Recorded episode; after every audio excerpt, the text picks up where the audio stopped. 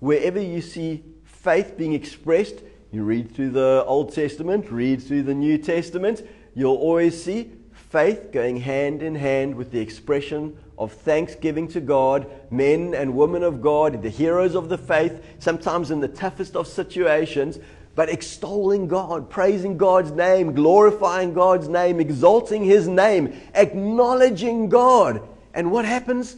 God always does something amazing. And there's, there's so many stories as I was like going through this and like thinking of men and the women throughout the Bible and some of the things God did. It's, it was overwhelming to try and pick and choose. because wherever you look throughout the Bible, where men and women have walked with God and their faith has been expressed and they've acknowledged God, um, you know, God's done amazing things on their behalf, and there's an incredible testimony and story to be told. But Let's take hold of this principle that when we live in a state of thanksgiving, it causes the value that God has placed in our lives to appreciate and grow in value. I want to move on a little bit um, in um, staying in Chronicles chapter 16 and look at verse 41. It says, with them were Heman and Jeduthun and the rest of those chosen and designated by name to give thanks to the Lord, for his love endures forever. And the rest of those chosen and designated by name. So it wasn't just that the Israel, um, out of the Israelites there was the Levites. Out of the Levites, they were appointed by name to fulfill various functions, and you can go and read about some of the cool stuff that they did. I enjoyed it quite a lot because having grown up as a drummer, they specifically mention how someone was given the job of playing the cymbals. And um, I, I, still have to take this up with a good friend, a friend of mine, uh, Andrew Greff, who you know always has a snide remark about the drummers because he plays the piano, and the piano is not mentioned in 1 Chronicles chapter 16, quite interestingly. But what is mentioned right up front is the guy who played the cymbals. So, yeah, there's something in that. but these guys were chosen and designated by, by God by name. Well, you have been chosen and designated by God by name as well to be a praiser, to be someone who gives thanks and exalts and glorifies his name. So if you're like thinking, well, you know, is it me that Brett's talking about? Is this really for me? Absolutely. You have been chosen and designated by name to give thanks to the Lord. Turn to the person next to you and say, He's talking about me.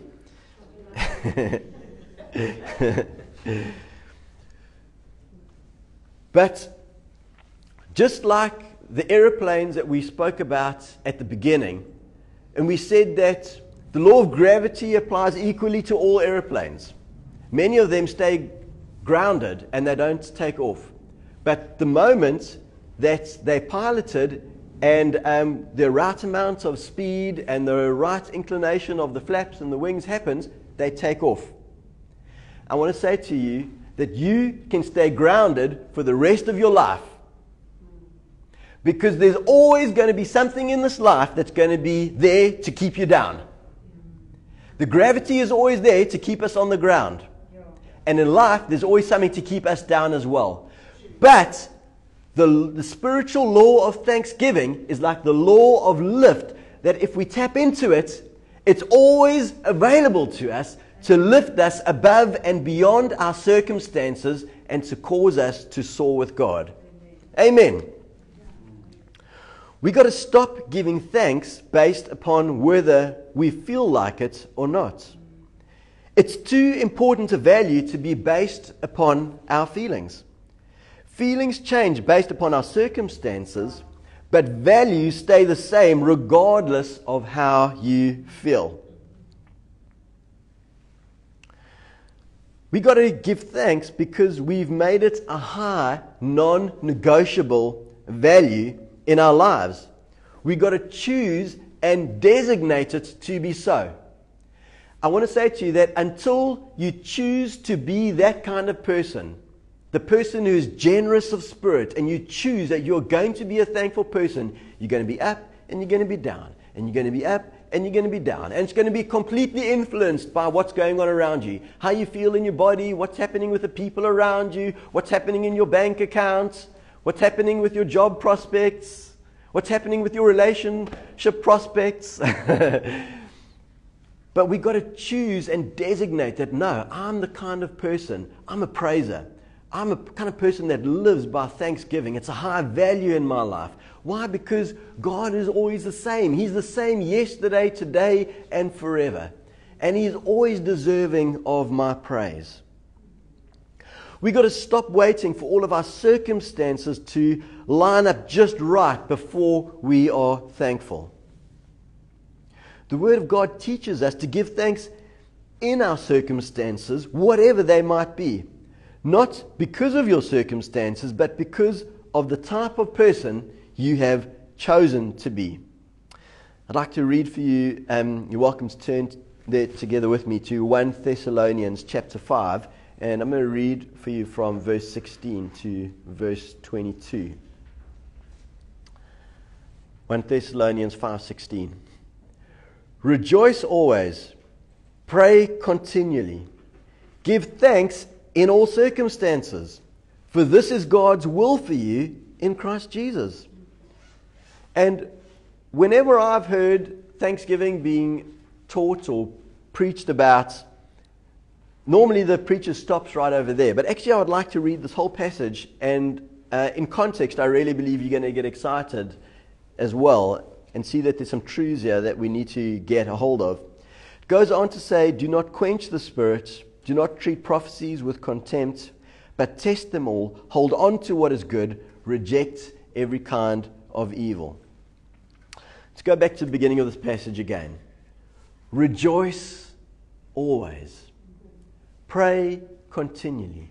And I don't believe those are necessarily two kinds of different things because if you read um, 1 Chronicles chapter 16, it speaks about the rejoicing there. Come before the presence of the Lord with rejoicing.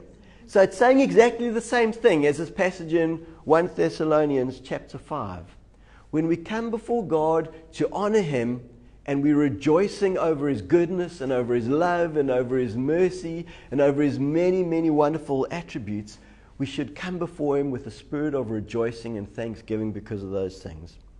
And that should influence and permeate completely our prayers.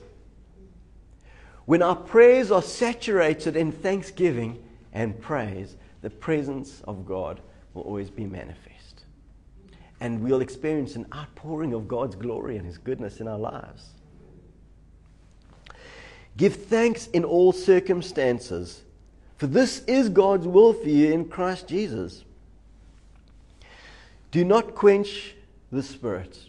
And I believe these are some cautions for those who are not walking in the truths which are first given in this passage over here. When we are not, we don't have that rejoicing and that thanksgiving in our hearts, it becomes very easy to quench the spirit in our lives.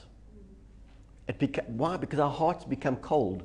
Our hearts become uh, hard toward God. Do not treat prophecies with contempt. Someone who does not walk in thanksgiving and praise will begin to walk in contempt. And I can tell you, if you are around someone who's filled with contempt, contempt for this, contempt for that, nothing is ever good enough, you'll also find a lack of thanksgiving and praise in their life. Hold on to what is good. People who are walking with contempt, they're putting out the Spirit's fire, they are not able to hold on to what is good. It doesn't matter what good happens, it slips through their fingers and slips through their minds like a sieve. They're not able to hold on to it. It just comes and goes just like that. As soon as it's come, it's gone, and they're already dwelling upon the negative and the bad things that are pulling them down again. Thanksgiving and praise enables us to hold on to the good. because we're keeping the God, God's presence within our hearts when we honor Him. Reject every kind of evil. Well, there's a domino effect that's happening here. If you're not walking in honor toward God and thanksgiving and praise toward Him, then putting out the Spirit's fire, your heart becomes cold and hard, content, contempt comes in, they're not able to hold on to the good. The next thing is they're not able to reject every kind of evil. All of a sudden, people are walking in sin in areas that become a bondage um, to them, and there's a hold over them. They become imprisoned by things. And when you speak to them, their hearts are cold toward God and they, their hearts are not open. So we don't want to fall into that bracket of people, right? We want to fall into the bracket of those who have a rejoicing, uh, praying continually, giving thanks in all circumstances. In the Amplified, it says, In every situation, no matter what the circumstances, be thankful and continually give thanks to God, for this is the will of God for you in Christ Jesus. Let's say together, This is the will of God, will of God. for me in Christ Jesus. Have you ever said, What is the will of God? If only I knew what God wanted for me. yeah, the Word of God is saying, This is the will of God for you. If you've ever asked that question, you know, we spoke about the domino effect just now, and I really, truly believe that this is the big, massive domino. That when this one falls, it sets into motion a whole bunch of other blessings in our lives. When we begin to operate in the spiritual law of thanksgiving and praise, we begin to walk in the favor and blessing of God, and we begin to see the favor of God and the redemption and power of God and the restoration of God, and we begin to see value being added to our lives in all sorts of different ways.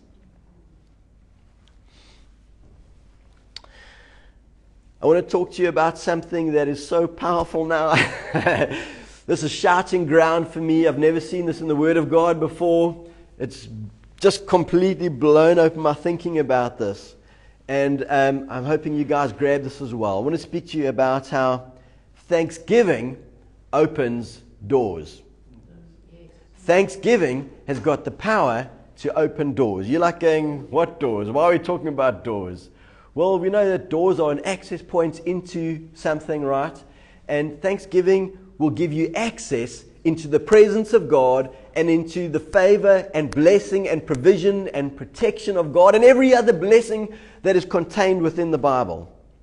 Psalm 100, verse 4 to 5 says this Enter his gates with thanksgiving and his courts with praise. Give thanks to him and praise his name. For the Lord is good and his love endures forever. His faithfulness continues through all generations. Enter his gates with thanksgiving. Let's say it again. Enter his gates with thanksgiving. Enter his gates with thanksgiving. It's the access point, it's the doorway into the presence of God. I spoke earlier about how, how you often see in Scripture, wherever you see praise, you see thanksgiving. We see thanksgiving, you see praise, and you can see that at work in this passage over here. And I just want to say thanksgiving and praise are two sides of the same coin. If you're wondering, well, what should my ratio of thanksgiving to praise be? Those technical people amongst you here. You know, wondering, I know there's a burning question. well, scripturally, you should mix your thanksgiving with your praise and your praise with your thanksgiving.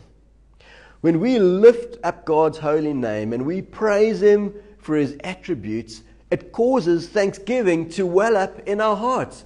When we are pondering and dwelling upon and meditating upon the goodness of God and the love of God and the mercy of God, you know, toward us, well, I don't know about you, I immediately begin to feel, you know, thanksgiving rising up. Wow, God is so good. That's so amazing. You know, this is how God feels about me and He loves me and He wants to do this for me and He's got this blessing in store for me and this provision.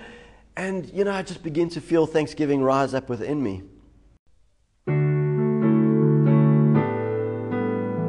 Hope